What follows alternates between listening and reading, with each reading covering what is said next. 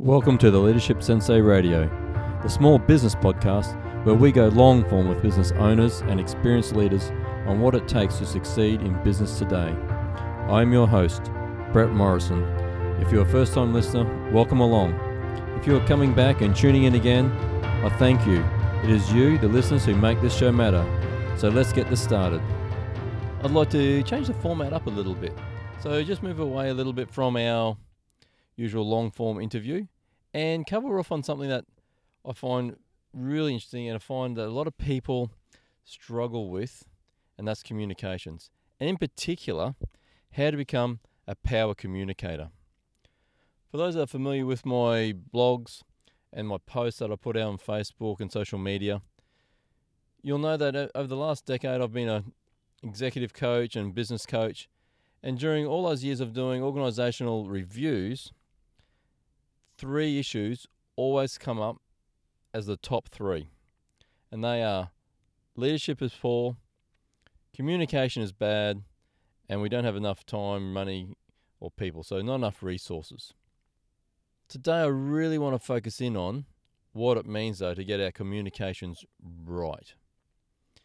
And at the heart of all of our relationships is our ability to communicate with ourselves and also with those that we're talking to or in a conversation with. And it doesn't matter whether that's at work or at home, down the street, everybody that we meet, everybody that we're having a conversation with, we are having on building a relationship with. And if you want to be have the ability to influence and get the outcome that you're looking for, but also influence the other person to get the outcome that they need in their life, then you need to understand some key concepts about how to get more powerful in the communications that you have on a day to day basis. The ability to build rapport with someone is fundamental to getting them to understand your point of view, but also understanding their point of view. In conversation, and in communication in particular, I often ask the question of groups that I'm, I'm running workshops with about who is responsible for the outcome of a conversation. Now, some people will say, you know, it's 50% you, 50% them. Some people say 80 20. Some people say 0 and 100. But ultimately, both parties are 100% responsible. Now, if you're an engineer or you know you love your mathematics, you'll work out that 100 and 100 sort of don't add up to be 100%. It sort of adds up to be 200. At the end of the day, though, each person is responsible for the outcome that they walk away with from a conversation. This is where rapport comes into it. Rapport is important because we tend to hang around with people that we like. And we tend to like people that we believe or we feel get us or understand us on a, on a deeper level. What we tend to do is stay away from or not have conversations with people that really aren't on the same page as us. And this is where rapport really comes into play when we're doing our power communication. A good way to start building rapport is understanding people, the language they use, the way that they process information, the way that they make decisions, and the things that motivate them and, and what move them away from pain, the things that they fear, the things that they enjoy, and when you can understand these things about different people, it's easier to tap into what their core beliefs are. It's easy to tap into what they hold important to them. And in doing so, they feel like you get them. And on many levels, you do. You've got a system in place that you can tap into and go through certain, essentially, checkpoints because you can work out what language they use, the way they hold their body, the way they breathe, there's many other indicators that you can tap into to understand what personality type or good chance of what personality type the person you're speaking to will be. The tool I'm going to use to base a lot of this upon is the DISC personality profiling tool. This tool is based upon Carl Jung's work back many years ago. It has four basic personality types, and those types, you know, ironically, make up the acronym DISC. So the first one is going to be D for dominant personality. And you've probably come across these people. They're a very strong personality. They're very driven in what, in what they do. They generally have a very strong opinion on on most things. The next one is the influencer. Now, this is the person that generally gets along very well with people, good networker, great host. The next one is the steadfast or steady person. Now, this type of person generally likes routines. They like to know what's coming and definitely does not like surprises. The next person is, or next personality type is the what I call the compliant type. Now, this isn't compliance from the sense of uh, I'm doing something to make you happy. This is the case of it needs to be right. Because if it doesn't comply with this set of rules or this set of regulation, something bad will happen. A bridge will fall down. Brain surgery will not go well. You know, your IT system will collapse. So this is about making sure you're compliant with the system that needs to be done. Now, there's a lot of information around each of these each of these four personalities. So what I'd like to do over the next couple of weeks is just break them down and we'll cover each one off at a time. What I'd like you to do is just take notice and relate the information I'm giving you to someone you may know or know of and how it fits in. And hopefully, by doing that, you'll get a better understanding of where they're coming from and how they operate. Because for many people, they themselves do not know how they operate. I've run this program with literally hundreds of people, and it's amazing to see people have those aha moments when they go, Oh, I do that. And then they understand the impact that it's having on other people. So for you, you'll have those moments too, I'm sure, where you go, Oh, that's me. I do that. But the important part is understanding the impact it has on other people. Just because you do it that way doesn't mean say that you need to keep doing it. Once you have awareness of it and awareness of the impact it's having on you and on others, it's then up to you to make a choice on whether you change that or not. So let's have a look at our dominant personality. This is the strongest energy out of the four energy types. And the reason I've called them energy types is because when you're talking about personality profiling, many people like to pigeonhole. We like to put people in a box and go, you're that type of person, so this is the thing that you are always going to do. But this is not the way it works. The reality is we have each of these energies in all of us. It depends on the moment and the time of when we bring that out and how often we bring it out and how we bring it out, whether resourcefully or unresourcefully. So the dominant energy, you can almost say has the archetype of the bull. So it's just very driven, very strong. You've quite often, you, you may have heard of the term, you know, a bull in a tea shop, or bull in a china shop rather. So this is true. The, the bull is a strong energy, constantly going. You don't want to get in their way. It's like they have this little steam engine inside them that's just chugging away all the time. And once they make up their mind, you want to get out of their way and let them go through. Now, our D type people are driven by a high need to win. Now, the resourceful side of that will be win win. The unresourceful side of that will be I will do whatever it takes to win. And I'm sure you've met people that fit both of those categories. Their biggest fear for a D personality is loss of control. They don't always need to have control of uh, other people. It's quite often they have control of their own space. And the reality is that they get control of their own space because they, they do back themselves. They're very confident. They come across as being confident. They're the type of people that will go into what most people would under, would probably rate as a scary situation, uh, and just back themselves. One person I knew, I was speaking to, you know, a year or so ago, and, and they lost their jobs. They knew they, they were going to lose their jobs. I said, "Hey, look, I'm about to lose my job." And I said to them, "So, okay, so what are you going to do? You're going to start looking for another one?" And they go, "Ah, oh, I might go on an overseas holiday, and I'll have a look for work when I get back." Now, this person did not worry at all about the fact that they may not get work when they got back. They just backed themselves knowing that they had the skills, they had the ability, and they had the competence to get another job when they got back. So they went and had a break, enjoyed themselves, came back, got a job the first week they got back. Now, that's a D personality because they just back themselves. Now, that doesn't mean say they don't worry about things because they do. but the reality is that it will back themselves more than the next person. There's also some core needs that will drive each of us.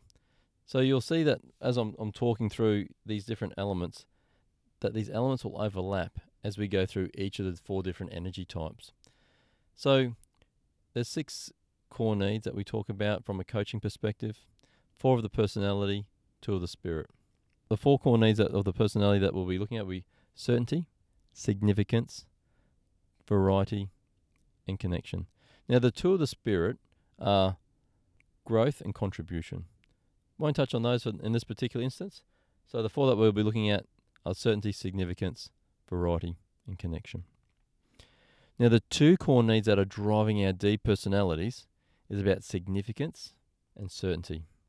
They get their certainty by backing themselves. They have the confidence to back themselves to come out and achieve whatever it is that they really want to achieve. The second one for them is about significance. Now, they get their significance from winning. Now, you might be going, so how do I apply this sort of stuff? Well, the reality is, if you know or come across a D type personality, you don't necessarily want to challenge them because they will see that as a competition. And because they need to win, they will do what they need to do to win there. Some of them will see it as a sport. They'll have a conversation, they'll go out for dinner, and it's just like constantly they're trying to beat people down or beat them in a conversation, prove how smart they are, whatever it might be. Now, the other part of, of a D personality is that they're our, our adventurers.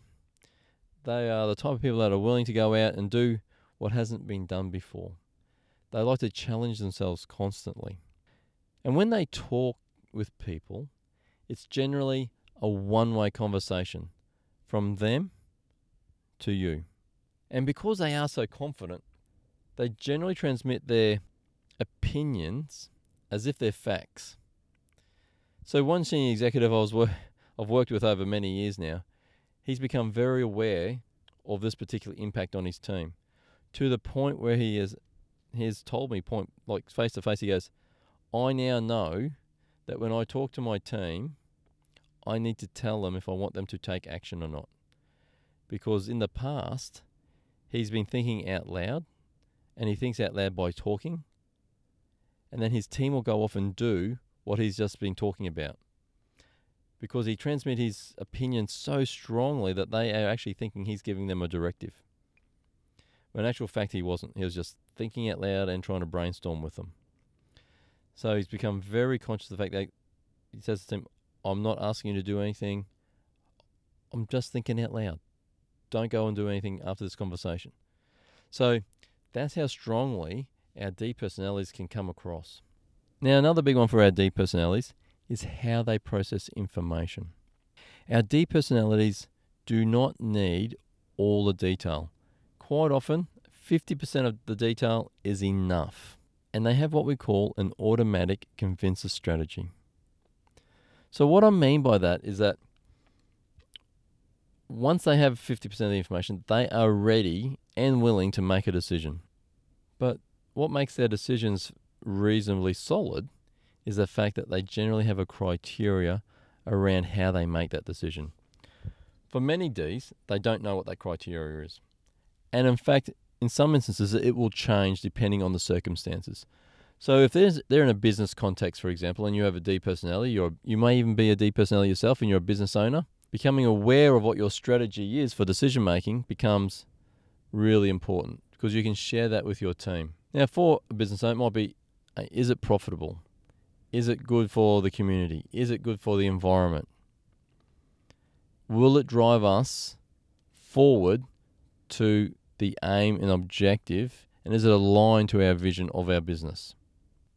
For many D personalities, they will do that check unconsciously. They go check, check, check, we're moving forward. Now, occasionally, they may get across. They might go check, check, no, not doing that one. That one's not working for me. But then they'll go, what will happen if I still do it anyway? Can I live with the consequences of that happening? And if the answer is yes, they'll move forward. If the answer is no, then it's a then it's a no go zone for them. Norman Schwarzkopf great general from the US, is known for saying, even a bad decision is better than no decision because he can correct a bad decision. What he can't correct is no decision. And ultimately, you know, not making a decision is still a decision. It's just that you don't, don't want to take responsibility for what's about to happen. So for a D, they'd much rather make a bad decision because at least then they know they're moving forward or they're moving in, in some direction and they'll be able to correct it if it's really, really bad. Now, this is in contrast to some of our other personality types, which we'll go into in another podcast. So, wrapping up, our D personalities are our big picture thinkers. Quite often, gravitate into leadership positions. They are focused on results, not necessarily on the people and what the impact of you know the, the workload is on the people. Not always, and these are all generalizations by the way, not always high on emotional intelligence. They get focused on getting the job done. Our D personalities really are the Nikes of the world. They say, just do it. And you'll hear them use that language. They'll get frustrated and in there say, just do it. Now, that won't come from some of the other personalities. Our D personalities are future focused, and they're more than likely happy to take a guarantee that you can perform as opposed to seeing past evidence of that performance. To wrap up rather quickly here, there's no right or wrong in any of these energy types. They are what they are, but understanding them and be able to connect with them is the important part. So if you want to connect quickly with a D, because ultimately that's what we're talking about here is being able to build rapport with a D. And if you're a D, you'll understand this is probably how you operate when you hear it. You probably want to talk a bit quicker because our Ds do talk reasonably quickly. They're thinking ahead. They process information very quickly. They are future focused and they are f- focused on results. Some things you may not want to do with them is to challenge them. Definitely not in public because they will see that as a need to win. Also, don't go into the detail with them unless they specifically ask for it. If they want detail, they'll let you know because the details will bore them. And for some days, you'll see their eyes glaze over and they'll start doodling if they're in a meeting because they've just shut down. They've been lost in the detail. So keep it high, high level. Keep it fast paced. Turn it into a game or, or, or competition if you want to get them involved and, and get them going. And that doesn't mean say everything needs to be a game, but set it as a challenge for them. If this has resonated with you, great. So I hope that helps give you understanding of how you can build rapport and how you connect with our D personalities. In the upcoming episodes, I'm going to cover off on the other three, being the influencer, the steady or steadfast, and the compliant. So that wraps up our first in the series of what it means to be a power communicator. Thanks for joining us again, and please take the time and subscribe on whatever platform that you're listening to this episode on, whether it be iTunes, SoundCloud, or Stitcher. I'd really appreciate if you go and leave a review. Let us know what you think. It'll boost us up in the ratings and allow this to get out to more people that can use the information and grow as a leader and also as a business owner. Thanks again. Until next time, I'll see you next week.